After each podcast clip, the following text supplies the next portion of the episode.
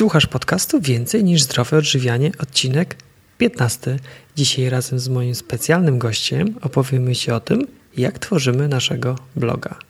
Ja nazywam się Michał Jaworski i w tych nagraniach opowiadam o różnych aspektach zdrowego trybu życia. Jeżeli naprawdę zależy Ci na tym, czym karmisz swoje ciało i umysł, to te podcasty są właśnie dla Ciebie.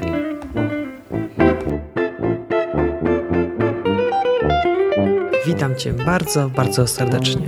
Dzisiaj przygotowałem dla Ciebie coś szczególnego, innego niż dotychczas. W dzisiejszym nagraniu zapraszam Cię na wirtualną podróż do naszego domu, gdzie razem z moim gościem pokażemy Ci, jak tworzymy naszego bloga. Z nagrania dowiesz się, dlaczego zajęliśmy się blogowaniem i podcastowaniem, jak wygląda tworzenie bloga od kuchni oraz w jaki sposób prowadzenie bloga zmienia nasze życie. Zapraszam. Dziś goszczę szczególnego gościa, moją kochaną żonę Tatianę. Cześć! Współzałożycielkę naszego bloga. No tak. Mhm. Tak, dzisiaj opowiemy o tym, jak tworzymy naszego bloga. Ja się przygotowałem do tego. Mam tutaj taką karteczkę, która trzeszczy i szeleszczy, pewnie słychać. I to, o czym dzisiaj będziemy mówili, podzieliłem na takie 4 bloki tematyczne. Pierwszy to jest założenie i rozwijanie witryny internetowej. Później opowiemy o pozyskiwaniu wiedzy i o tym, jak tworzymy nasze artykuły. Kolejny blok to jest przygotowywanie potraw i publikowanie przepisów. To chyba najprzyjemniejsze. I 4. blok to będzie nagrywanie podcastów i filmów na YouTube'a. To takie 4 bloki tematyczne. Na koniec będzie małe podsumowanie i jeszcze niespodzianka. I może zaczniemy od tego, skąd mamy na to czas. Tak, to jest jedno z najczęstszych pytań, które zadają nam znajomi. Znajomi, nieznajomi. Tak. Skąd bierzemy czas na prowadzenie bloga? Bo tak, obydwoje pracowaliśmy, znaczy ja ciągle pracuję, teraz ty jesteś na... To jest teraz dalej pracuję, tylko już przy dziecku. Tak. Na urlopie wychowawczym. Mamy 2 starszych dzieci i 1 maluszka. Tak, i nazywamy ich starszaki. Tak. I pytanie właśnie, skąd bierzemy czas na prowadzenie dodatkowo jeszcze bloga? To jest ciekawe pytanie, bo tak, pierwsze co mi się nasuwa na myśl to to, że nie oglądamy telewizji. No tak, i wszystko robimy szybciej. Mhm. Z tym tyle, że nieoglądanie telewizji to jest taki mała gwiazdka, bo faktycznie raz w tygodniu oglądamy telewizję, robimy sobie tak zwane wieczory filmowe. Powiedz o nich. Może tak, może nie raz, dlatego że w piątek. Zazwyczaj wszyscy w piątki sprzątają, my robimy to w czwartki, żeby ogarnąć dom przed weekendem, po to, aby w piątek mieć już początek weekendu zaraz po pracy. I cóż, czekamy z utęsknieniem, że obejrzymy jakiś fajny film razem z naszymi starszakami. I najpierw musimy położyć maluszka, żeby nie słuchał filmu i nie oglądał. No i już tak koło 20 możemy sobie usiąść i obejrzeć jakiś fajny film typu komedia, no jakaś lekka sensacja. To wiadomo, bo to są dzieci. Nie zdajemy się na to, co jest w telewizji. No telewizji czasem się nie daje oglądać, ale czasem się daje. Mhm. Ostatnio nagraliśmy fajny film, tylko nie mamy go czasu obejrzeć. Tak, z Harrisonem Fordem. A wczoraj na przykład oglądaliśmy drugą część Miss Agent. Tak, Miss Congeniality. Tak. Druga część, no tak, to czasem mamy trochę więcej niż jeden wieczór, bo przecież w piątek wieczorem oglądamy jeden film, w sobotę też czasem oglądamy i w poniedziałki. W poniedziałki, jak tylko jest ciekawy teatr telewizji, to również go oglądamy. Tak, i to by było na tyle, jeśli chodzi o telewizję. Nie oglądamy żadnych wiadomości, rzadko słuchamy radia, jeśli już to jakaś muzyka.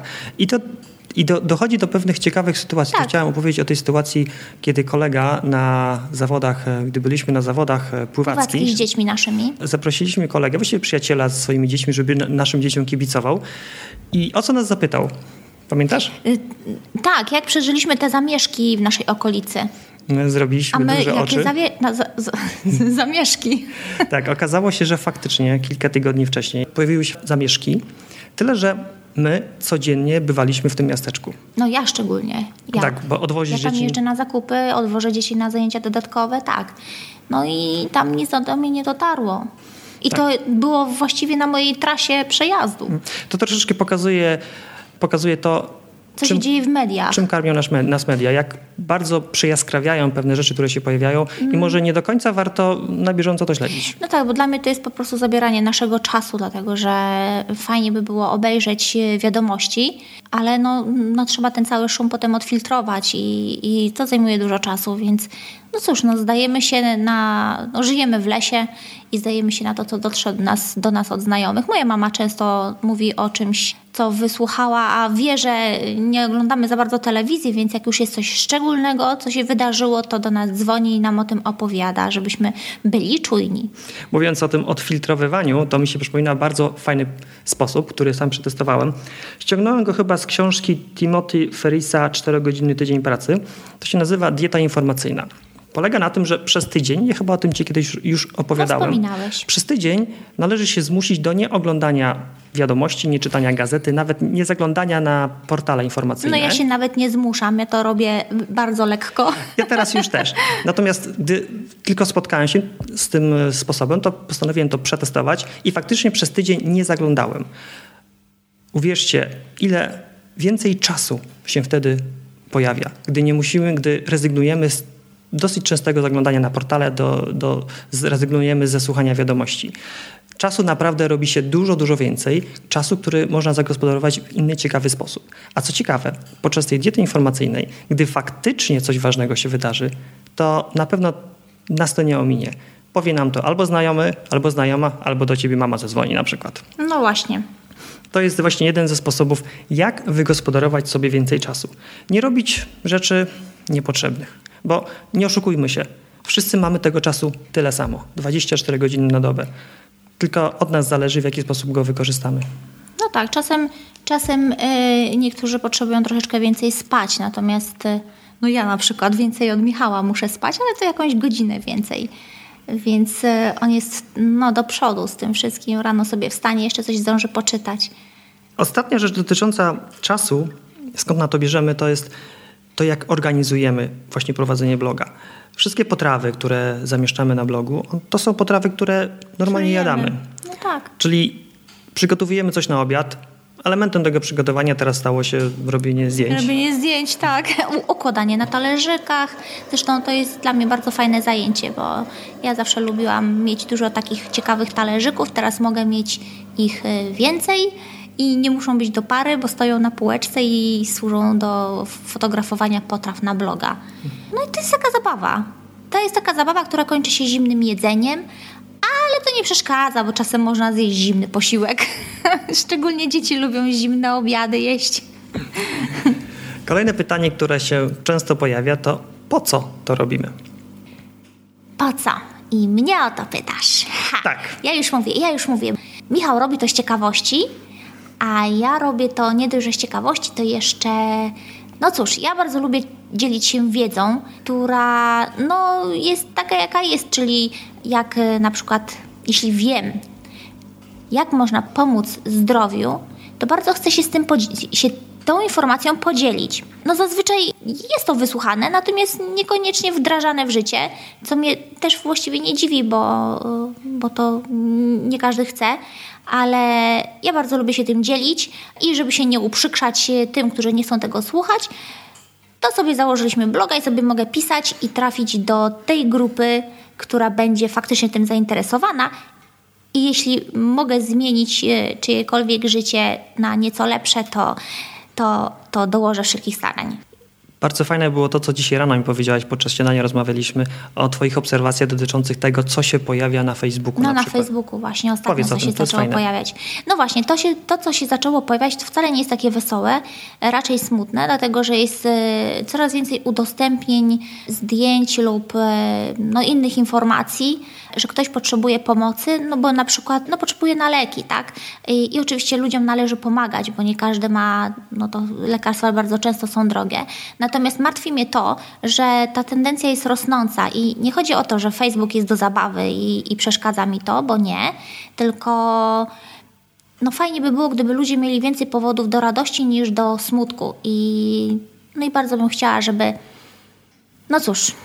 żeby ludzie faktycznie żyli w zdrowiu, więc jeśli można jakkolwiek pomóc, jakikolwiek kaganek oświaty komuś wnieść, to ja bym chciała tak na przedzie być. Tu, żeby być tak zupełnie obiektywnym, to że coraz więcej tego się pojawia, to może wynikać z tego, że jesteś na to wyczulona. Zauważasz te rzeczy po pierwsze. Po drugie, może troszeczkę zmienia się rola Facebooka, który do tej pory był takim... do sweet foci. Tak, do sweet foci. Teraz już może niekoniecznie. Więc może po prostu więcej tego widzimy, ale tym bardziej czujemy potrzebę, żeby dla przeciwwagi dać tą alternatywę, tak, żeby ktoś mógł, zanim dojdzie do tej sytuacji, no, coś zrobić ze swoim życiem, żeby może do niej... Do czegoś nie dopuścić. Dokładnie.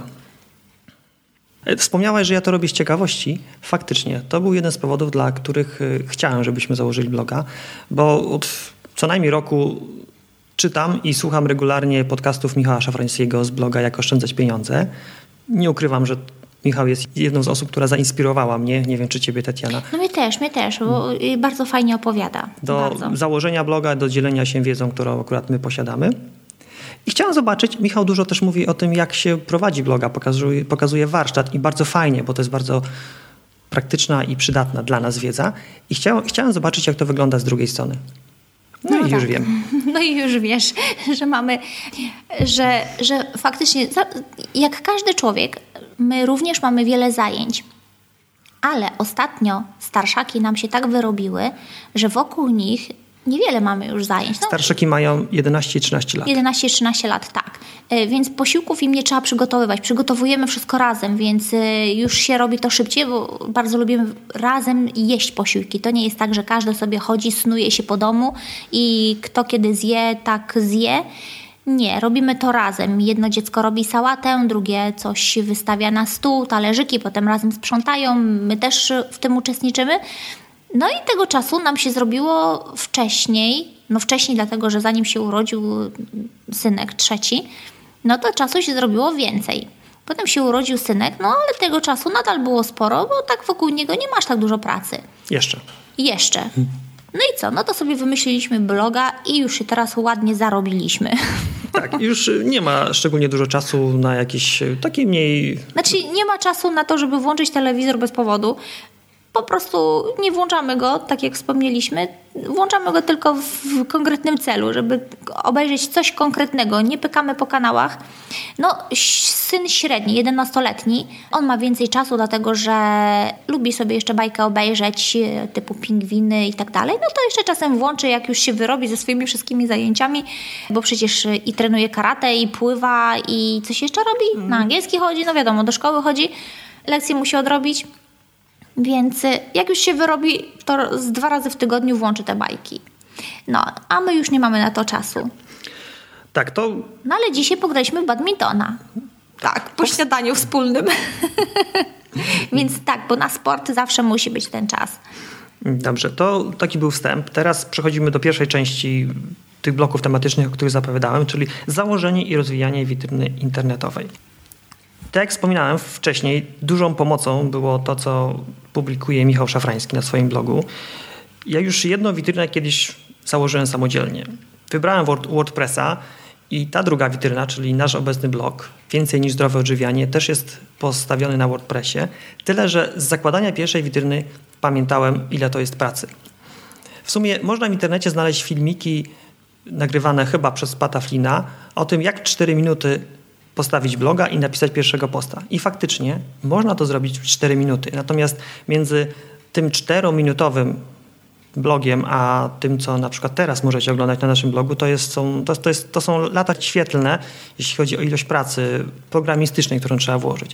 Dlatego też od samego początku praktycznie byłem zdecydowany, żeby tą pracę komuś zlecić. To nie były duże pieniądze. Ja skorzystałem z jakiegoś portalu obok forum WordPressowego postawionego, gdzie się wyspecyfikowuje, co trzeba zrobić, i programiści zgłaszają się, proponując swoje ceny. Nas to kosztowało, ile dobrze pamiętam, chyba 350 zł. Mhm. W ciągu tygodnia blog praktycznie był... Już mógł funkcjonować. Tak. Już go zasilaliśmy postami. Tak. Dodatkowo, bo jak ktoś coś robi na WordPressie, to wie, że jest w sieci bardzo dużo dostępnych darmowych motywów i na początku przeglądaliśmy te darmowe motywy, natomiast w każdym z tych motywów czegoś brakowało i chcieliśmy, aby nasz blog po pierwsze był troszeczkę inny niż większość, a przede wszystkim, żeby był czytelny. No tak, jeszcze perfekcyjnie wykonany, bo ja jestem perfekcjonistką. Dlatego też zdecydowaliśmy się na zakup płatnego motywu, to jest motyw Anivia. I to, co prezentował na samym początku, w dużej mierze odpowiadało naszym oczekiwaniom I tym bardziej, jakby może dzięki temu, tych prac programistycznych mogło być mniej i to wszystko krócej trwało. Tak, no tak. Przy okazji, jeżeli słucha nas pan Karol, który jest naszym programistą, to serdecznie pozdrawiam. Pozdrawiamy, panie Karolu. Tak. Dodatkowo pytanie do ciebie, słuchaczu, bo zastanawiamy się wspólnie z Tatianą od jakiegoś czasu, czy podcasty, które publikujemy regularnie co 2 tygodnie, czy chciałbyś również otrzymywać w formie transkryptu? Czyli w formie pisemnej, gdzie sobie przeczytasz, tak? Tak, bo spotkałam się na różnych blogach, między innymi u Michała Szafrańskiego, że oprócz tego, że jest nagranie wideo, no to jest transkrypt w formie PDF, który można sobie pobrać. Po prostu nie chcemy zawalać bloga niepotrzebną treścią. Jeśli nasz czytelnik woli słuchać podcastów, to nie ma powodu robić transkryptu. Natomiast jeżeli jest zapotrzebowanie na transkrypty, to proszę o informację, bądź to w formie komentarza, tudzież maila. No tak, jesteśmy dla was. Tak, nasza domena, nasz blog Więcej niż zdrowe odżywianie pierwotnie był posadowiony na serwerze wirtualnym Masternet, natomiast to działało wolno. Nie byliśmy zadowoleni z szybkości działania i już na początku grudnia, czyli po 2 tygodniach, kiedy tak roboczo ten blog pracował, postanowiliśmy zmienić dostawcę serwera wirtualnego. W tej chwili jest to posadowione na serwerach firmy Zenbox i działa bardzo dobrze. Dodatkowo ja jestem bardzo zadowolony ze wsparcia klienta, jeśli chodzi o Zenbox, bo jeżeli mam jakiekolwiek pytanie, to wysyłam maila, w ciągu 5 minut jest potwierdzenie, że został odebrany, a w ciągu maksymalnie godziny jest odpowiedź i reakcja. Także fantastyczna usługa klienta, gratuluję. Może powiemy o logo? Tak, to się wiąże ciekawa historia. To ty, skoro zaczęłaś, to opowiadaj. No tak, logo. Ale logo naszego bloga, czyli ta rzepka. No tak, ta rzepka. No bo fajnie jest mieć logo, no ale trzeba je jakoś wymyślić, żeby było przyjazne. Natomiast ja bardzo lubię rękodzieło. Mój tata był koszykarzem, robił piękne rzeczy z wikliny, a mój brat jest grafikiem. I cóż, przyjechał brat z rodziną na chrzciny naszego synka. Ja tylko dodam, że to jest ciągle hobby twojego brata Krzysztofa. Tak, to jest cały czas hobby, tak. I dostał zlecenie narysować logo. Oczywiście strasznie się zakłopotał, ponieważ jest, ja bym powiedziała, że zbyt skromny, tak? Bo on uważa, że no gdzież on nie jest godzien, tak? Natomiast ja uważałam, że to jest właśnie najlepsza osoba do zrobienia logo, ponieważ jest bardzo wybredny i byle czego nam nie narysuje. No i tak kombinował z 2 wieczory. Ale to było zabawne, bo tylko wszedł. To było 11 listopada akurat na święto. Rodzina przyjechała w większej grupce, bo planowaliśmy również, odbył się wtedy chrzest. Właśnie, chrzest tak. Ksawerka. I pierwsze co dostał, po tym jak dostał cześć, dostał szkicownik. Szkicownik. No i co? I wolny w ogóle, pokój. Dostał jakiś ołówek, tak? Natomiast on akurat chciał zrobić flamastrami. Takimi grubymi. Jest grafikiem, więc on może rysować czymkolwiek, może też malować, natomiast najbardziej chyba lubi węgiel. Tak. Bardzo lubi węgiel i bardzo lubi taki gruby grafit, który jest w takim ołówku fajnym, automatycznym. I robi takie różne, zresztą na mojej osi czasu są jego grafiki. Na twoim profilu w Facebooku są grafiki Krzysztofa. W notatkach do podcastu ja zamieszczę linka, żeby bezpośrednio można było sobie wejść i popatrzeć, co jeszcze stworzył grafik. Przy czym to jest oczywiście tylko kilka sztuk, dlatego że wyrwałam mu je z domu, zabrałam, przywiozłam do siebie, zeskanowałam i wrzuciłam na moją oś czasu, ponieważ oczywiście uważał, że są zbyt słabe, żeby się tym chwalić, ale ja jestem może amatorem, natomiast ja bardzo lubię sztukę i bardzo lubię oglądać grafiki i nie tylko jego, więc tak trochę to oko jednak mam wyczulone na takie rzeczy. I jeśli mi się coś podoba, no to ja nie zmyślam, tak? Jak mi się podoba, to mi się podoba. I dlatego nie jest ich dużo, ale wrzuciłam, mówię, zobaczymy ile lajków zbierze. No i trochę tam zebrało lajków, trochę komentarzy. Jeszcze tylko krótko podsumuję tą historię tworzenia loga. Krzysztof dostał szkicownik, flamastry i zadanie. Ma być logo kojarzące się z czymś zdrowym. Nie było powiedziane, co to ma być. Tak. Sam wymyślił, że to będzie rzepka. Zdrowie jak rzepa. I w różnych konfiguracjach zaczął ją rysować. Na bieżąco przynosił i całe szanowne grono rodzinne krytykowało. Tak, tylko najpierw robiliśmy jeszcze zdjęcie, dlatego że to, co się zobaczy na żywo, to jedno, a na zdjęciu już wyglądało inaczej. Więc my wszyscy dzielnie krytykowaliśmy, aż wyszła rzepka doskonała. No i bardzo nam się podoba, prawda? Tak. To tyle, jeśli chodzi o ten blog dotyczący założenia witryny.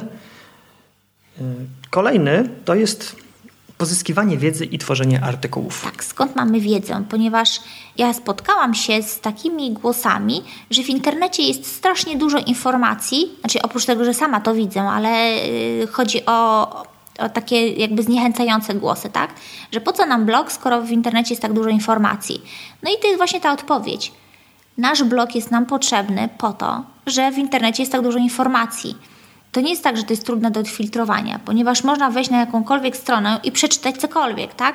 Tylko że teraz jak ja widzę, jak łatwo jest stworzyć informację w internecie, to ja się po prostu boję tam zaglądać. I dlatego tworzę. I ja Ci, Michałek, powiem jeszcze, jaką miałam myśl ostatnio. Nasze dzieci dorastają. No przyjdzie czas, że będą się chcieli wyprowadzić z domu. I ja wiem, że w każdej chwili będą mogli zajrzeć na naszego bloga, który jest po prostu naszą książką, nie tylko kucharską, bo to nie chodzi o to, że to jest blog kucharski, tylko to jest książka, blog o tym, jak zrobić, żeby być zdrowym, no i też szczęśliwym, tak? Bo zdrowie to szczęście, szczęście to zdrowie i tak dalej. I ja wiem, że jak będą mieli jakiś problem żywieniowy, tak? Będą się zastanawiali, co zrobić, żeby było coś zdrowego, to po prostu zajrzą na bloga i oczywiście mogą do mnie zadzwonić zawsze, tak? Ale no, wydaje mi się, że taka książka to jest coś, co może im się przydać na pewno. Jak mówiłaś o tej mnogości informacji dotyczących zdrowego odżywiania w internecie, to przypomniałam sobie, jak na początku szukaliśmy jakichś informacji, właśnie też w internecie, żeby od czegoś zacząć. Na przykład, dlaczego rzepa jest zdrowa?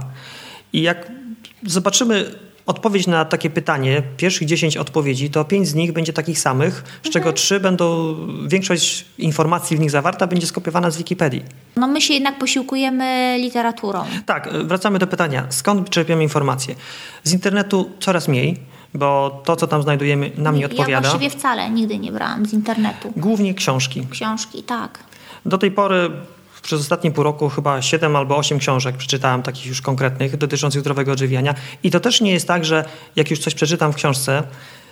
To biorę za pewnik. Tak, nie biorę tego za pewnik. Przekonuję się do tego dopiero wtedy, gdy ta informacja potwierdzi się przynajmniej w 2 źródłach, a najlepiej w 3. No tak. Też oglądamy trochę filmów w internecie.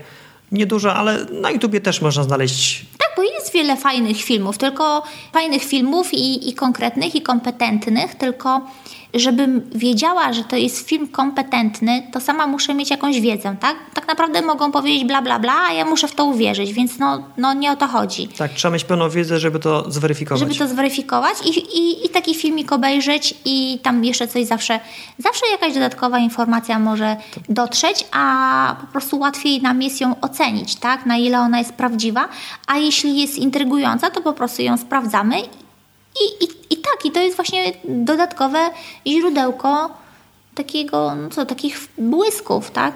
Tak, bo to wszystko musi się w jakąś całość poukładać. To, co ja robię, w ogóle, no bo czytam książki, ale jakie? Pierwszą rzeczą, którą sprawdzam w książce, to jest to, ile jest przypisów na końcu.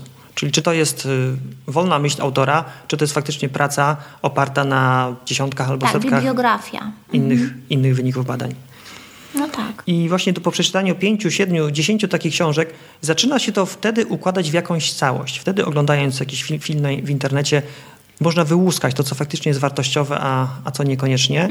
I też czytając kolejną książkę już pewne rzeczy się albo potwierdzają, no albo dowiadujemy się czegoś nowego. Zwykle to jest więcej rzeczy nowych się dowiaduję i coraz więcej rzeczy wpisuję sobie na listę taką to do, czyli rzeczy, których jeszcze się muszę nauczyć. Tak. Czyli jest robota cały czas.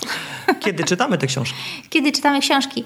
O, Michał czyta w metrze. Ja dojeżdżam samochodem do stacji metra, park and ride, zostawiam tam samochód. Czasem w samochodzie słucham audiobooka, właściwie dosyć często, a gdy przesiadam się do metra, to tam jest za głośno. Za głośno do słuchania audiobooków i czytam książki. Jadąc do pracy mam 20 minut, wracając z pracy mam kolejne 20 minut i jeszcze 20 minut podczas lunchu w pracy, czyli w sumie godzinę dziennie mogę czytać. To co najmniej. Co najmniej. No bo jeszcze jak rano wstajesz i akurat Ksawerek jeszcze nie wstał, no to też masz czas, prawda? Tak. Czyli skąd bierzemy czas? No ten czas wygospodarowujemy podczas wykonywania innych rzeczy. Tak, bo na przykład jak idę z wózkiem na spacer, to jeśli nie mam przy sobie akurat żadnego audiobooka czy podcastu, no to cóż, patrzę się tempo przed siebie, no bo tak czytać książkę Tak, próbowałam czytać książkę, ale wiaterek zawiewa, strony przewiewają, zresztą idę bardzo często z kubkiem termicznym i sobie tam popijam coś, więc niekoniecznie ten czas mogę wykorzystać na książkę drukowaną. To jeśli chodzi o wiedzę dotyczącą samego zdrowego odżywiania. Natomiast prowadzenie bloga to właśnie też wiedza o samym prowadzeniu bloga, od czego zacząć. I dla nas, tak jak już wspominałem, dużą inspiracją był Michał Szafrański z bloga Jak Oszczędzać Pieniądze, jak również dużo słuchamy podcastów Pata Flynna, który z kolei, o ile pamiętam, był również inspiracją dla Michała Szafrańskiego. Pat Flynn to jest taki bardzo przesympatyczny człowiek, Amerykanin, tak, który założył bloga chyba 10 lat temu już, Smart Passive Income, i on na tym blogu, również podcaście, prowadzi podcasty, wideo, nagrywa, przekazuje informacje właśnie o tym, jak zakładać i jak prowadzić bloga. No tak. Tak i bardzo fajnie to opowiada, więc no ja akurat też go lubię posłuchać. To tyle, jeśli chodzi o pozyskiwanie wiedzy i tworzenie artykułów. Kolejny punkt na naszej liście to przygotowywanie potraw. Ale ja przepraszam, bo tak zupełnie o tym tworzeniu artykułów to nie powiedzieliśmy, kiedy my to robimy. No właśnie. No bo kiedy ty to robisz, tak? Wieczorem. Wieczorem, ewentualnie znowu rano, jak masz chwilkę, bo coś napisać z głowy to można nawet jak się dziecko bawi, tak? Notatki robię już czytając książki. To też jest warto wspomnieć, bo chodzi o to, żeby czytając książki jak najwięcej z nich wynieść. Tak, i robimy coś, czego nie wolno robić. Gryzdamy po książkach. No to są nasze książki. To są nasze książki, ale tak jakby zawsze mi tłumaczono, że nie wolno pisać po książkach, a my używamy zakreślacza. Ja tylko raz przeczytałem fajną książkę bez zakreślacza i potem plułem sobie w brodę. Tak, trudno jest znaleźć. Bo wiem, że jest to w tej książce, ale znaleźć to jest dużo straconego czasu. No, Dlatego teraz jak wyjmuję w metrze książkę, to od razu wyjmuję marker i te zdanie, które jest dla mnie ciekawe, podkreślam. Czasem nawet jeszcze jakieś wykrzykniki można zrobić. Normalnie sobie zakreślam coś ważnego, a jeżeli coś jest mega ważne, to jeszcze stawiam obok tego wykrzyknik. Albo nawet dwa. I czym więcej wykrzykników, tym ważniejsze. Tak, i wtedy się troszeczkę łatwiej pisze artykuł. Dobrze, i teraz wracając, kiedy piszemy te artykuły, jak mamy takie książki z tak zrobionymi notatkami, to już jest dużo łatwiej. Tak, a na przykład jeśli jest to wpis dotyczący przepisu, to czasem robię tak, że gotując robię wpis, bo to jest tak właściwie najprościej, chociaż czasem jest tak, że ja gotuję i mam dziecko na rękach, więc jak mam go na rękach, to już wtedy nie udaje mi się zrobić wpisu, ale to mogę zrobić to wieczorem, jak śpi. Jak śpi, no bo to jest godzina 20, tak? Od 20 do 21 można popracować, do 22 można popracować i nie jest tak źle. No to chyba już ten punkt omówiliśmy. Tak. Możemy przejść do kolejnego. Przygotowywanie potraw i publikowanie przepisów. Na początku, czyli w listopadzie, z końcem listopada zaczęliśmy w ogóle tworzyć materiał na bloga. Zaczęliśmy od przepisów, które codziennie jadamy. Codziennie trzeba zrobić obiad, śniadanie, kolację i robiąc obiad robiliśmy zdjęcia i wpisy. Tyle, że wtedy staraliśmy się, aby faktycznie te obiady się nie powtarzały, żeby z naszej rodzinnej książki kucharskiej wybierać to, co robimy i lubimy, ale no, żeby to było różnorodne. No tak, że jak zrobiliśmy spaghetti, to potem przez następne 4 miesiące nie jedliśmy spaghetti. Tak, aż dzieci się zbuntowały i mówią, że one chcą spaghetti. Nie, najlepiej jak Konrad, czyli środkowe dziecko, 11-latek, podchodzi i mówi tak: czy będzie jeszcze kiedyś w domu normalna kolacja? Tak. Tylko ja już nie pamiętam, co my wtedy zrobiliśmy takiego ciekawego. Normalna kolacja mu się chyba kojarzyło z kromką chleba pełnoziarnistego, który Michał piecze. Do tego na przykład plasterek sera i kiełki. Kiełki to jest chyba dla niego normalna kolacja, jakieś warzywa, tak? Sałata. No i tego akurat nie było przez kilka dni, tylko jakieś wymyślne było. A wiem, to było wtedy, kiedy szykowaliśmy przepisy wielkanocne. Były takie bardziej wykwintne, a to schab z żurawiną, a to sałatka z łososiem i tak dalej. No jemy to niby, jemy to w miarę często, ale nie, że 3 różne sałatki w ciągu dnia, no to raczej tak to nie robimy. To miałam powiedzieć za chwilę, bo zaraz do tego wrócimy. Na początku robiliśmy więc zdjęcia potraw, które zwykle jadamy, natomiast po miesiącu mniej więcej się już nam to skończyło. I wtedy zaczęliśmy potrzebowaliśmy inspiracji, żeby robić coś innego. Znaczy, no skończyło jak skończyło, no tak, no bo nasza rodzina, czyli taka, książek kucharskich jest całe mnóstwo, tak, tylko to były takie przepisy z głowy, tak, że nie trzeba było zaglądać do żadnej książki. Tak. A teraz dużo przepisów sama tworzę, więc tak, Tatiana tworzy przepisy. Też książki, które czytamy o zdrowym odżywianiu, one też tam zawierają albo przepisy, albo pomysły, jak komponować potrawy ze sobą, no tak, aby one dobrze się komponowały. Dobrze się trawiły. Tak, chodzi o trawienie, bo wchodzi odpowiednie łączenie posiłków, tak, białka, tłuszcze, węglowodany. Dodatkowo są gotowe przepisy i z tego wszystkiego, z tej wiedzy, którą pozyskujemy, dokładamy do tego jeszcze jakieś własne cegiełki i tworzymy własne potrawy. No tak, tak. Nie wszystkie, ale część tak. Tak, to prawda. A, miałam powiedzieć o tym przygotowaniu posiłków przed Wielkanocą, bo zwykle robimy zdjęcia potraw, które jadamy i zaraz je publikujemy. Natomiast przed świętami wielkanocnymi chcieliśmy przygotować tych potraw więcej, aby w Wielkim Tygodniu móc je codziennie wypuszczać, aby codziennie pojawiał się jakiś jeden pomysł na potrawę wielkanocną. Tak, a my się wtedy przygotowywaliśmy już do świąt, ale nie kulinarnie, tak? Tak, więc aby móc to dla was zaprezentować, musieliśmy je wcześniej przygotować. No czyli tak, 2-3 tygodnie przed świętami zaczęliśmy przygotowywać te potrawy, oczywiście w mniejszych ilościach, no i je zjadać. I któregoś dnia córka zauważa, że my jakoś tak ostatnio wykwintniej jadamy. No tak. Wykwintniej i różnorodniej. Mhm. Jeszcze tutaj przypomina mi się historia z biszkoptem. Chcesz opowiedzieć? No to ty opowiedz. Tak. Bo to był twój biszkopt. Tak, te potrawy, które zamieszczamy na blogu, my dokładamy wszelkich starań, aby one były przetestowane, żeby faktycznie to, co zamieszczamy, znaczy, było smaczne, było zdrowe i smaczne. Tylko i wyłącznie takie są, tak? Mhm. I czasem, znaczy nie wszystko nam się udaje od razu. I tak też było z biszkoptem. To był Sylwester, sąsiedzi mieli do nas przyjść. Mieliśmy go wspólnie świętować. No i pomyśleliśmy, że fajnie byłoby zrobić ciasto. Zdrowe oczywiście. Zdrowe. Więc jaglanka akurat wtedy była u nas. Chcieliśmy koniecznie z kaszy jaglanej. Tak. Znalazłem kilka przepisów w internecie. Dużo czasu nie poświęciłem, przyznaję się, bo nie było tego czasu. Ale wybrałem jeden, który akurat wydał mi się, że jest fajny. Było kilka komentarzy, że pyszne i super. Zrobiłem zgodnie z tym przepisem. No i niestety nie dało się tego jeść. No akurat nam nie bardzo posmakowało. Znaczy, zdecydowanie jesteśmy przeciwnikami wyrzucania jedzenia, natomiast ten biszkopt wylądował w koszu. No w kompoście na szczęście. Kompost się z niego zrobi. W kompoście. Coś jeszcze o przygotowywaniu? Także jeszcze biszkoptu jaglanego nie mamy, ale wymyślimy swój własny. Dlatego, że ja nigdy nie robiłam ciast, dlatego, że uważałam, że to są niepotrzebne kalorie, tak? Bo się człowiek napcha ciastem, a nic wartościowego do organizmu nie wpuści, więc ja się nie zajmowałam ciastami. Ale teraz bardzo lubię je robić, przy czym moje ulubione jest fasoli mung. Z różnymi fasolami kombinowałam, ale fasola mung była najsmaczniejsza. Z czym jeszcze próbowałam? No mąka pełnoziarnista to jest babka, to prosta sprawa. No i właśnie bardzo bym chciała z tej kaszy jaglanej, tylko muszę sama po prostu wymyśleć, jak to zrobić, żeby to było smaczne. A propos eksperymentowania z różnymi potrawami, to mi się przypomina historia falafela. Tak, jakiś czas temu byłeś w Turcji i przywiozłeś taką opowieść o czymś, co wyglądało jak kotlecik, ale nie do końca smakowało jak kotlecik i zgłębialiśmy temat, aż się dowiedzieliśmy, że to był falafel. Tak, bo to smakowało tak bardzo egzotycznie.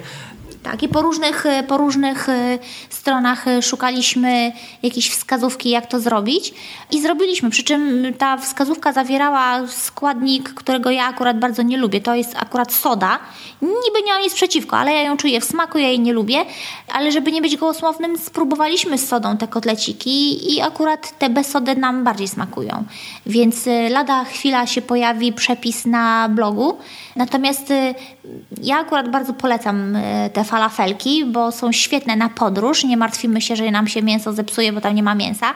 A taka fajna przekąska jest. Nie dalej, jak dzisiaj rano na drugie śniadanie jedliśmy falafel. No znaczy się jadłam na drugie i na trzecie. I one są naprawdę wciągające, bo są słodziutkie. Tak, są takie słodziutkie i fajnie je się gryzie. Czym dłużej się je gryzie, tym więcej smaku się z nich wydobywa. Tym więcej smaku i one tak fajnie chrupią. Mhm. Pyszne. Coś jeszcze o przygotowaniu potraw, czy przechodzimy do kolejnego punktu? No dobrze, możemy przejść do kolejnego. Kolejny punkt to jest nagrywanie podcastów i filmów na YouTube'a. Podcasty to właśnie to, czego teraz słuchasz. Dlaczego nagrywamy podcasty? Powiedz, Tatiana. Bo mamy ładne głosy? To na pewno. Chcemy rozsiewać czar. Tak. Dlaczego nagrywamy? Dlatego, że dla nas podcasty są bardzo fajnym sposobem na zdobywanie wiedzy i dlatego właśnie chcemy to samo dać naszemu czytelnikowi. Ja wiem z własnego doświadczenia, że po pracy słabo mi się zagląda do komputera i czyta, dlatego że ja, teraz jak nie pracuję, bo jestem na macierzyńskim, to nie ma problemu z komputerem. Natomiast jeśli ja w pracy jestem 8 godzin przed komputerem i ja naprawdę bardzo mocno pracuję, tak szczerze pracuję, to później w domu generalnie szczekam na komputer. I dlatego podcast, który ja mogę przesłuchać w drodze do pracy, bo jeżdżę samochodem lub w drodze z pracy, dla mnie akurat jest świetnym sposobem na przeczytanie czegoś, czego już nie chcę czytać, a chcę posłuchać. To chyba wyczerpałaś temat, bo ja też chciałam powiedzieć o spożytkowaniu czasu, na przykład takiego jak jazda samochodem. Ja dużo słucham podcastów w samochodzie. W metrze kiedyś słuchałem, ale przerzuciłem się teraz na książki. No tak. Ty również, z tego co pamiętam, na spacerkach.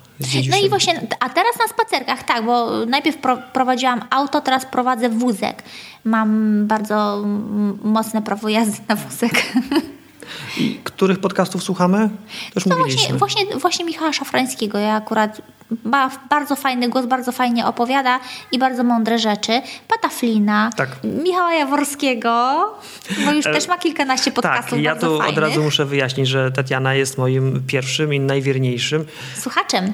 Chciałam powiedzieć krytykiem, ale słuchasz chyba. Ale krytykiem, tak, krytykiem zdecydowanie. Jako, że jestem, jak już wspominałam, perfekcjonistką. I pierwsze moje nagrania, które mi również się nie podobały, to było dla mnie oczywiste, no ale gdy już tam 5. czy 7. nagranie zrobiłem i ja byłem zadowolony i wtedy słuchała Tatiana. Ja jeszcze miałam coś do powiedzenia. Tak, i potem jeszcze po 7 razach było dobrze. Tak, teraz już nie mam komentarzy, zauważyłeś? Tak, jakoś to teraz już jestem lepiej idzie. Bardzo zadowolona, tak. Michał nabrał wprawy, dlatego że Michał, oprócz tego, że mamy bloga, pracujemy, mamy 3 dzieci i ich zajęcia dodatkowe, wynalazł sobie jeszcze zajęcie dodatkowe Toastmasters i w czwartki po pracy jeździ i się doszkala w przemawianiu. Tak, Toastmasters to są... Taki klub. To jest klub, który uczy wystąpień publicznych. Swoją drogą przygotowuję podcast dedykowany temu tematowi, więc za dużo nie będę zdradzał, ale to jest miejsce, gdzie faktycznie można nauczyć się poprawnie mówić i ładnie mówić. Do publiczności, tak żeby publiczność nie usypiała, tak? Ja jeszcze nawet lepszy termin usłyszałem. O? Mówić do rzeczy i do ludzi. Do rzeczy i do ludzi, świetnie. Bardzo fajnie. Teraz tak. To już wiecie, dlaczego nagrywamy podcasty. Natomiast jak zacząć nagrywać podcasty? Bo to może się wydawać takie proste, ale wcale nie jest oczywiste. Zrobiono badania w Stanach Zjednoczonych. Dlaczego w Stanach? Bo w Stanach generalnie wszystko dzieje się kilka lat wcześniej niż u nas. Tam ilość osób, która nagrywa podcasty jest niewspółmierna. Pomimo tego, że tam więcej ludzi mieszka, niewspółmierna do ilości blogerów w Polsce, którzy nagrywają. I część blogerów amerykańskich, m.in. Pat Flynn, dzielą się tą wiedzą. Zrobiono tam badania. Pytanie było następujące. Co, drogi słuchaczu, mogłoby cię zniechęcić do słuchania podcastu w ciągu pierwszych 15 sekund? Na pierwszym miejscu była odpowiedź jakość dźwięku. Jakość dźwięku może zniechęcić słuchacza do zaprzestania słuchania w ciągu pierwszych 15 sekund. Dlatego od samego początku, gdy planowaliśmy robienie podcastów, jakość dźwięku była dla nas najważniejsza. Ja jestem takim słuchaczem. Ja mam w ogóle bardzo dobry słuch i jak dźwięk jest trudny do zniesienia, to faktycznie dla mnie jest szczególnie trudny. Ja potrafię nawet wysłuchać konieczność wymiany łożysk w kołach, więc, tak. Więc naprawdę mam bardzo dobry słuch. Więc jak zaczynaliśmy myśleć o podcastowaniu, to zrobiliśmy test mikrofonu w komputerze, to totalna katastrofa. Dźwięk jak z pudełka, bardzo słaba jakość. Następnie pożyczyłem od kolegi rejestrator dźwięku. To była firma Zoom. To jest taki półprofesjonalny do takich niskobudżetowych produkcji filmowych już używany rejestrator dźwięku. I on faktycznie prawie dawał radę. Natomiast miał jedną wadę. Miał bardzo czuły mikrofon, bo powinien mieć, jak to na planie filmowym, żeby zbierać wszystko. I oprócz głównego dźwięku zbiera również falę odbitą, no bo wiecie, dźwięk to jest fala, która się rozchodzi, ale też się odbija od ścian.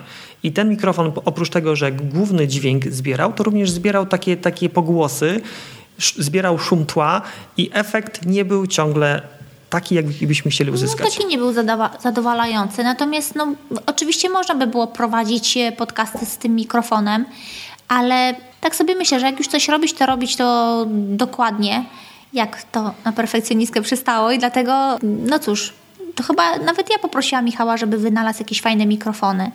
No i wynalazł. O Pacie Flinie wspominałem.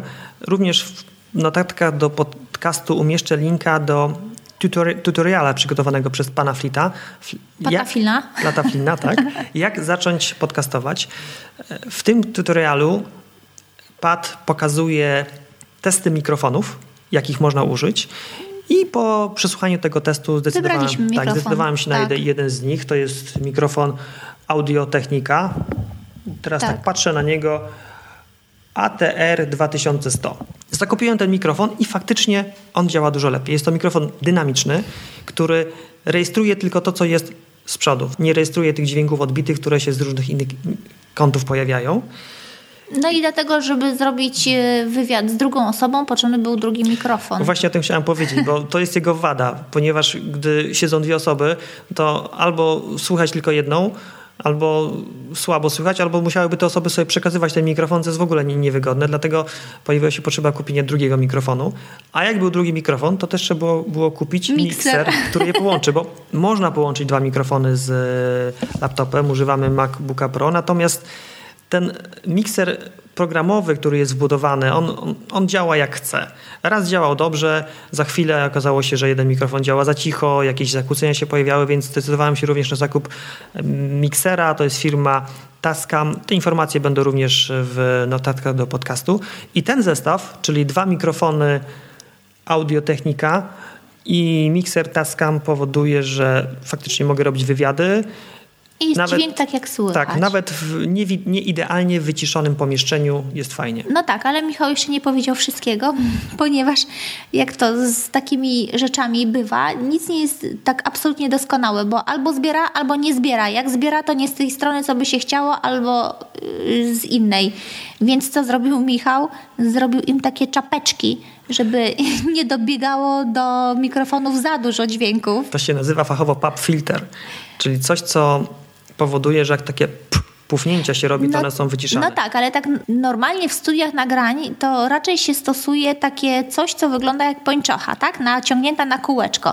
Ale nie, my nie mamy takiej pończochy, tylko mamy właśnie taką czapeczkę z takiej pianki zrobioną. Tak, bo żeby była pończocha, to trzeba mieć na takim wysięgniku zrobiony ten mikrofon. No to... Nie, no to już po prostu za dużo kombinowania, ale tak naprawdę to on by zbierał te pufnięcia, natomiast jakby jeszcze jakiś dźwięk dobiegał z boku, to on by dobiegł, a tutaj już nie dobiegnie. Tak. Wracając do sprzętu, podłączamy te dwa mikrofony i mikser do komputera, używamy MacBooka Pro i na tym MacBooku używam oprogramowania, które jest dostarczane razem z systemem operacyjnym, czyli GarageBand. Tego oprogramowania darmowego używam do rejestrowania dźwięku, jak również potem do edycji, bo czasem robię wywiad, to należy połączyć kilka ścieżek dźwiękowych, dodać intro, czyli ta muzyczka, którą na początku i na końcu słyszycie. A właśnie, jeszcze o tym muszę powiedzieć, bo czasem robię wywiady z gośćmi, których zapraszam, widzę ich fizycznie i tak lubię najbardziej, bo wtedy widzę tą osobę, rozmawiam z nią, widać jak ona reaguje na pytania, jest łatwiej.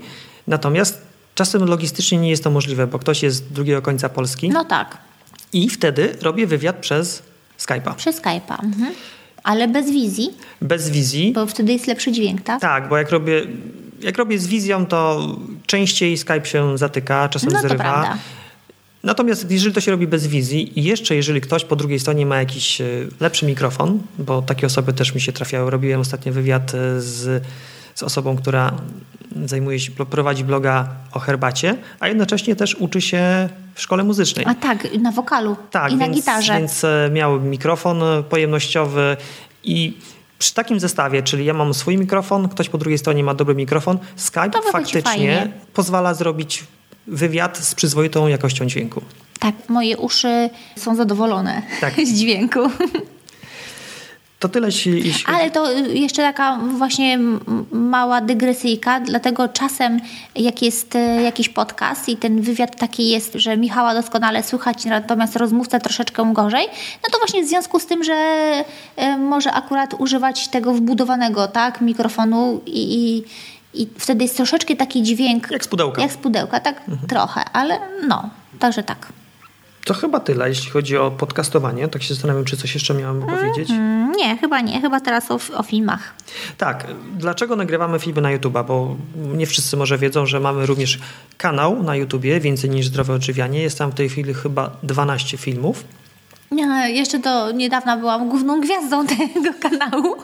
Tak, bo takie było zamierzenie zresztą, że ja będę prowadził podcasty, a Tatiana będzie nagrywała filmy. Tak, natomiast Michał zaczął się oczyszczać i zrobił, no to już były jego filmy. Tak, miałam kilka ciekawych tematów, którymi koniecznie chciałam się podzielić. A dlaczego nagrywamy te filmy? Dlaczego? To może ja powiem? Bo mam parcie na szkło. Kto wie? Nie, to nie to. Natomiast to jest fajna przygoda, dlatego że... Znaczy, oprócz tego, że to jest fajna przygoda, to jeszcze mobilizuje do kolejnego działania. Jeszcze jedna rzecz do zrobienia w ciągu, nie wiem, tygodnia. Natomiast niektórzy po prostu lubią oglądać filmy. I do tych ludzi też chcemy dotrzeć. Tak. Jedni chcą słuchać, bo nie mają czasu siedzieć przed monitorem. Inni chcą siedzieć przed monitorem, ale nie lubią czytać, bo lubią sobie popatrzeć na filmik. I my po prostu do nich też chcemy dotrzeć z naszym przesłaniem. To jest taka strategia, o której mówi już wspominany Pat Flynn, be everywhere, czyli bądź wszędzie. Publikuj posty, publikuj nagrania audio, publikuj nagrania wideo, po to, żeby ze swoim przekazem trafić do różnych ludzi, którzy mają różne preferencje, jeśli chodzi o konsumowanie tych treści. Także podajemy ją na tacy filmowej. Jakiego sprzętu używamy do nagrywania? A w ogóle... Słuchaczu drogi, jeśli masz jakieś komentarze do tych filmów, bo na przykład nie tak siedzę lub nie tak się uśmiecham, to napisz proszę, bo bym chciała, żeby te filmy były fajniejsze. Jeśli ci się nie podobają, a jak ci się podobają, to też napisz. I daj lajka. I daj lajka. Jakiego sprzętu używamy do nagrywania? Używamy aparatu lustrzanki EOS 600 z obiektywem Tamron 17-50 o jasności 2,8. Czemu taki obiektyw, a nie kitowy? Dlatego, że jest jaśniejszy, czyli nie musimy, pomimo tego, że nie posiadamy jeszcze, chociaż to się zmieni, oświetlenia takiego studyjnego, można nagrywać filmy przy świetle zastanym. Jednocześnie jest to obiektyw dosyć szeroki, więc przy niewielkich gabarytach miejsca, gdzie nagrywamy, ten aparat można postawić blisko i cały kadr jest obejmowany. A ja powiem o mojej lampce filmowej, bo jak jeszcze byłam panienką i chyba nawet Michała nie znałam, kupiłam sobie lampkę w IKEA. Ona jeszcze była kiedyś taka mała, ta IKEA na Alejach Jerozolimskich w Warszawie. I ta lampka wędruje... najpierw mieszkałam tam, gdzie mieszkałam, potem się przeprowadziłam z tą lampką, potem poznałam Michała, gdzieś tam zamieszkaliśmy z tą lampką, potem w kolejnym mieszkaniu... A potem przeprowadziła się z nami do domku i ta lampka cały czas nam służy w różnych celach i teraz jest w celach filmowych. Tak, chociaż już pójdzie na zasłużoną emeryturę, bo właśnie zamówiłem 2 takie stojące lampy, takie parasolki, które będą oświetlały. No to ona nie pójdzie na emeryturę, tylko ona wróci do swojego poprzedniego zadania, którym było oświetlanie ci twojego warsztatu naprawczego. Tak, to jest taka lampka biurowa. Bo to taka lampka biurowa na takim wysięgniku, ale bardzo praktyczna. To jeśli chodzi o obraz. Natomiast filmy to nie tylko obraz, to również dźwięk. I dźwięk jest bardzo, bardzo ważny. Dlaczego? Choćby dlatego, że część ludzi, nawet jak włączy film na komputerze, to włącza go na jakiejś karcie, a na drugiej karcie w przeglądarce robi coś innego i słucha tylko dźwięku. Są takie osoby. I jeżeli słucha tylko dźwięku, to nawet najlepszy obraz jeżeli będzie słaby dźwięk, nie jest w stanie zmusić go do oglądania tego filmu. No tak. Chodzi o to właśnie, o odbiór tych filmów. Żeby je się przyjemnie oglądało, to musi się również je przyjemnie słuchać. Tu akurat mieliśmy łatwiej, bo wcześniej zaczęliśmy naszą przygodę z podcastowaniem, czyli mieliśmy już sprzęt do nagrywania. Tak. I do nagrywania filmów używamy tego mikrofonu do podcastu. Jest, ścieżka dźwiękowa jest rejestrowana na komputerze, ścieżka wideo na karcie w aparacie. Potem jest to wszystko synchronizowane. Użyłam programu Final Cut. Akurat wcześniej go używałam do montażu filmów, więc jakby jestem z nim obeznany i tak było mi najłatwiej. Chociaż na pewno do takich produkcji filmowych tak zaawansowany program wcale nie jest potrzebny. Coś jeszcze o nagrywaniu filmów? Czy przechodzimy do podsumowania? Możemy podsumować już. Tu sobie taki punkt jeszcze napisałem, co nam daje prowadzenie bloga. Trochę już o tym mówiliśmy, ale może jeszcze tak rozwiniemy. Ale nie powiedzieliśmy jednej rzeczy. Skąd masz gości do nagrywania? Podcastów. I skąd pomysły do podcastów? Czyli z filmów przeskakujemy do podcastów z powrotem, ale musimy to powiedzieć.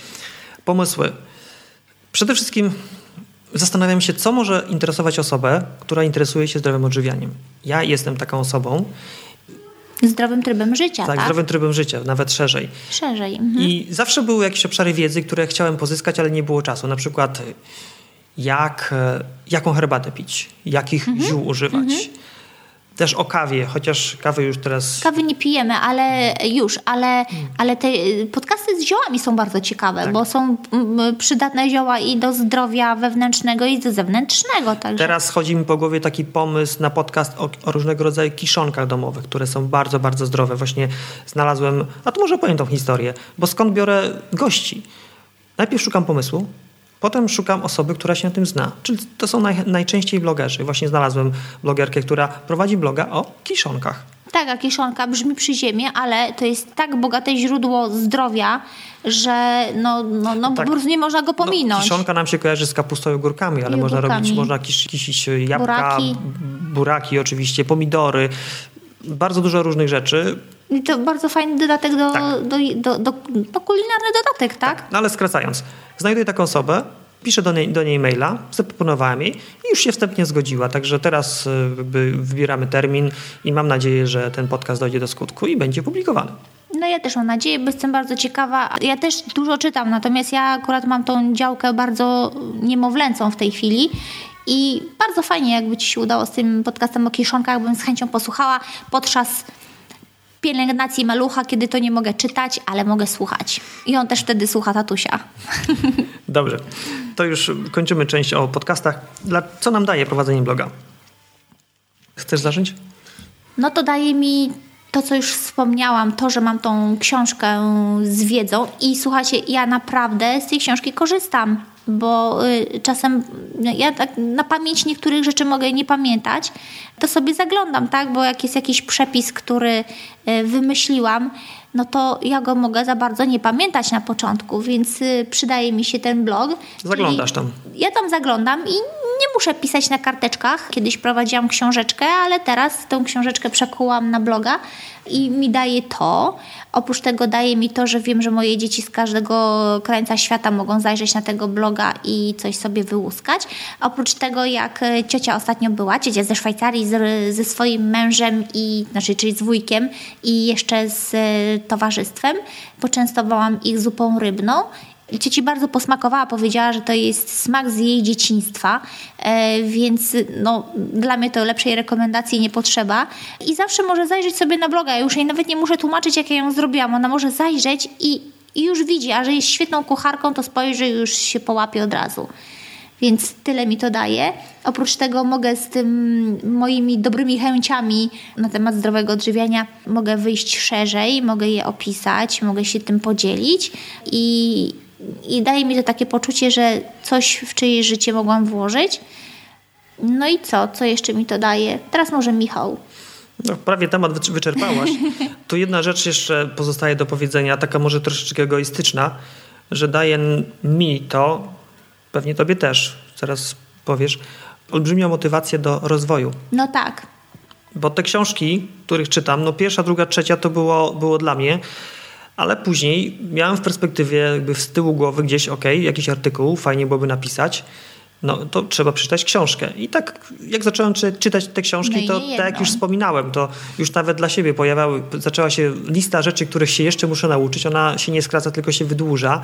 I naprawdę z miesiąca na miesiąc, pomimo tego, że nam się wydawało, że, albo inaczej, pomimo tego, że robiliśmy wszystko, żeby zdrowo się odżywiać, te nasze odżywianie ciągle się zmienia. Ciągle się zmienia, tak. Dzięki tym informacjom, które pozyskujemy. Coraz więcej ciekawych rzeczy, które można spożyć i jeszcze lepiej zadziałają na nasz organizm, tak? Że się zdrowo odżywialiśmy, ale wygląda na to, że możemy jeszcze zdrowiej. No. Dzisiaj taką refleksję miałem.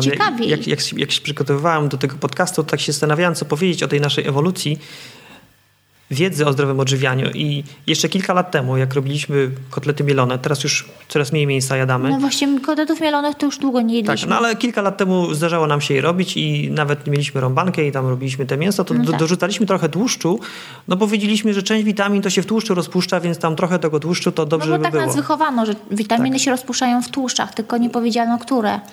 Znaczy, to nieważne, które, tylko tak naprawdę ważne w jakim tłuszczu, bo teraz wiemy, że dużo lepiej jest do warzyw dołożyć orzechy czy siemię lniane, bo to też jest tłuszcz dużo bardziej wartościowy. Tak, także nie jemy kotletów mielonych z surówką, tylko jemy surówkę z orzechami. Albo z jakimś tłuszczem wyciskanym na zimno. Tak. No, oliwa z oliwek, olej rzepakowy, a na przykład bardzo często robiliśmy soki, tak? Owocowo-warzywne. Teraz do soku zaczęłam dodawać łyżkę siemienia lnianego i wciągamy taki soczek przez rurkę. Nie dość, że jest pyszny, to jeszcze, jak to powiedział syn przedwczoraj, najadłem się tym sokiem. I to jest to, co nam ten blog daje. Daje właśnie to, że te nasze zdrowe odżywianie z tygodnia na tydzień, dzięki temu, że pozyskujemy tą wiedzę, że mamy motywację do jej zgłębiania, jest coraz bardziej różnorodne. No i coraz bardziej zdrowe. Tak, i zdrowe. I tą wiedzą, drogi słuchaczu, chcemy się z Tobą dzielić. Tak, i my się dzielimy. Mamy nadzieję, że czytasz, słuchasz i oglądasz. I mamy nadzieję, że uda Ci się coś wdrożyć w życie. W ogóle planujemy nagranie odcinka podcastu o tym, jak zacząć zdrowe odżywianie. No tak, dlatego że to się bardzo mocno kojarzy z czymś trudnym do wdrożenia i faktycznie jeśli ktoś rzuci się na głęboką wodę, to może troszeczkę być mu trudno wybrnąć, ale są jakieś takie podstawowe rzeczy, od których można zacząć i będzie łatwiej i byśmy się chcieli tym podzielić, dlatego że faktycznie to jest do zrobienia, bo my jesteśmy naprawdę bardzo zabiegani. Ja jestem mocno zabiegana, a jednak udało nam się to zrobić i już. I wiemy, że to się da zrobić. To chyba tyle. Mam teraz taki jeszcze jeden punkt na mojej liście. O, niespodzianka. Nazywa się zakończenie. Dobra. Już nie pamiętam, co miałam na myśli, mówiąc o tej niespodziance, ale jest zakończenie. Co chcemy powiedzieć na zakończenie? Tak, ten odcinek to było takie zaproszenie, drogi słuchaczu, ciebie do naszego domu. Chcieliśmy, żebyś zobaczył, skąd się w ogóle wziął pomysł o założeniu bloga. Jeżeli chcesz wiedzieć więcej o tym, dlaczego go założyliśmy, to polecam wysłuchanie pierwszego odcinka. Takie przywitanie tam jest, to jeszcze bardziej szczegółowo opowiedziane. Więc już wiesz, dlaczego go założyliśmy. Chcieliśmy Ci pokazać, dlaczego ten blog wygląda tak, a nie inaczej. Jakich narzędzi używamy do jego tworzenia. W jaki sposób tworzymy te wpisy. I tutaj taką szczególną uwagę, szczególny nacisk chciałam położyć na to, że to, co publikujemy na stronie, te przepisy, one są przetestowane kilkakrotnie przez nas. I one smakują naszym dzieciom, tak? Więc dla mnie to jest też dobra rekomendacja, dlatego że taki szybki przykład. Przyjechała koleżanka z 2 córkami do mnie i ja postawiłam zupkę dzieciom do zjedzenia. Ona powiedziała, ale Karinka nie będzie chciała tego jeść, bo ona nie lubi zup. Ja mówię, no to może spróbujmy, niech posmakuje. Zjadła z dokładką. Więc jeśli dzieci lubią to jedzenie, to znaczy, że to jest raczej jedzenie takie delikatne, które wielu osobom może posmakować, tak? Ono jest przetestowane na dzieciach. Jeżeli ugotujemy coś, co nie spełnia naszych oczekiwań, tu przykład tego szkopta, to po prostu oczywiście takie rzeczy nie publikujemy. publikujemy dopiero jak nam się uda, a jak się coś postanowi, to się zrobi, tak? Przy moim przypadku szczególnie, tak. Więc kombinuję tak długo, aż się uda, szczególnie z ciastem fasolowym kombinowałam. I naprawdę jest fantastyczne. Naszą wiedzę, tak jak już mówiłem, rozwijamy i będziemy rozwijać. Zachęcamy do śledzenia naszych postępów. To, co mi teraz przychodzi do głowy, to to, że jedna rzecz to rozwijać tą wiedzę i wiedzieć coraz więcej o zdrowym odżywianiu, a druga to umieć zastosować to w życiu. I myślę, że to, co teraz powinniśmy, Tatiana, na co powinniśmy położyć nacisk, to na to, jak tą wiedzę wykorzystywać tak, aby niewielkim nakładem czasu, albo stosunkowo niewielkim, przygotowywać w domu zdrowe dania. No tak, na przykład falafle na 3 dni. Tak, no to jest jeden ze sposobów, to już troszeczkę uchylamy rąbka tajemnicy, to jest no po prostu robić więcej i zamrażać, ale taki odcinek podcastu myślę, że też trzeba będzie zrobić, oprócz tego jak zacząć zdrowe odżywianie, to jak robić to efektywnie. Tak, żeby się nie zagrzebać, bo to, co dla mnie w ogóle w gotowaniu jest najgorsze, to to, że co chwilę trzeba zmywać, mimo że jest zmywarka, ale ona tego wszystkiego i tak nie da rady, więc tylko te zmywanie mnie odstręcza, ale do tego lubię gotować, a do zmywania... lubię gotować tak, żeby nagotować na 2 dni chociaż. Tak, żeby... To są fajne właśnie przykłady. Czyli tak. Zachęcamy do śledzenia nas. Najlepszą formą jest zapisanie się na newsletter. Możesz to zrobić bezpośrednio na blogu. Raz w tygodniu będziesz otrzymywał maila z informacją o tym, co nowego pojawiło się na blogu i tyle. Jeżeli masz jakiekolwiek pytania, to zachęcam do zadania tych pytań w formie komentarza lub bezpośrednio na maila Michał lub Tatiana _, więcejniżzdroweodżywianie.pl, pisane bez polskich liter i bez spacji. To by było na tyle na dziś. Ja myślę, że wyczerpaliśmy temat. No też mi się tak wydaje. Znaczy nie, tematu oczywiście nie wyczerpaliśmy. Przecież zapraszamy czytelników do naszego bloga i do kolejnych podcastów i będziemy te tematy jeszcze bardziej wyczerpywać.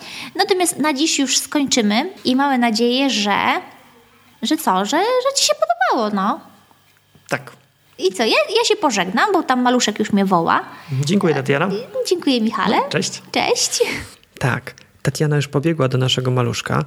Uważny słuchacz mógł w ostatnich kilku minutach nagrania dosłuchać się jego z początku delikatnych, a później coraz bardziej zdecydowanych nawoływań. Ksawerek właśnie się obudził z poobiedniej drzemki i był w tym czasie zabawiany przez swoją starszą siostrę. Wszelkie kluczowe informacje, o których dzisiaj wspominaliśmy, znajdziesz w notatkach do tego odcinka podcastu, dostępnych pod bezpośrednim linkiem www.więcejniżzdroweodżywianie.pl /015, jak 15 odcinek podcastu, pisane bez polskich liter i bez spacji. Jak zwykle bardzo zależy nam na Twojej opinii, czy Ci się podobało, czy też nie.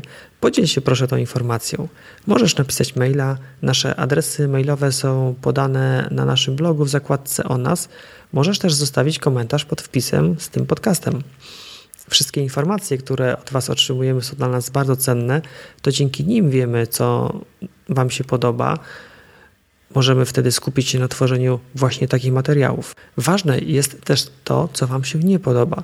To jest dla nas informacja, co możemy robić lepiej, aby materiał, który dla Was przygotowujemy, był jak najwartościowszy.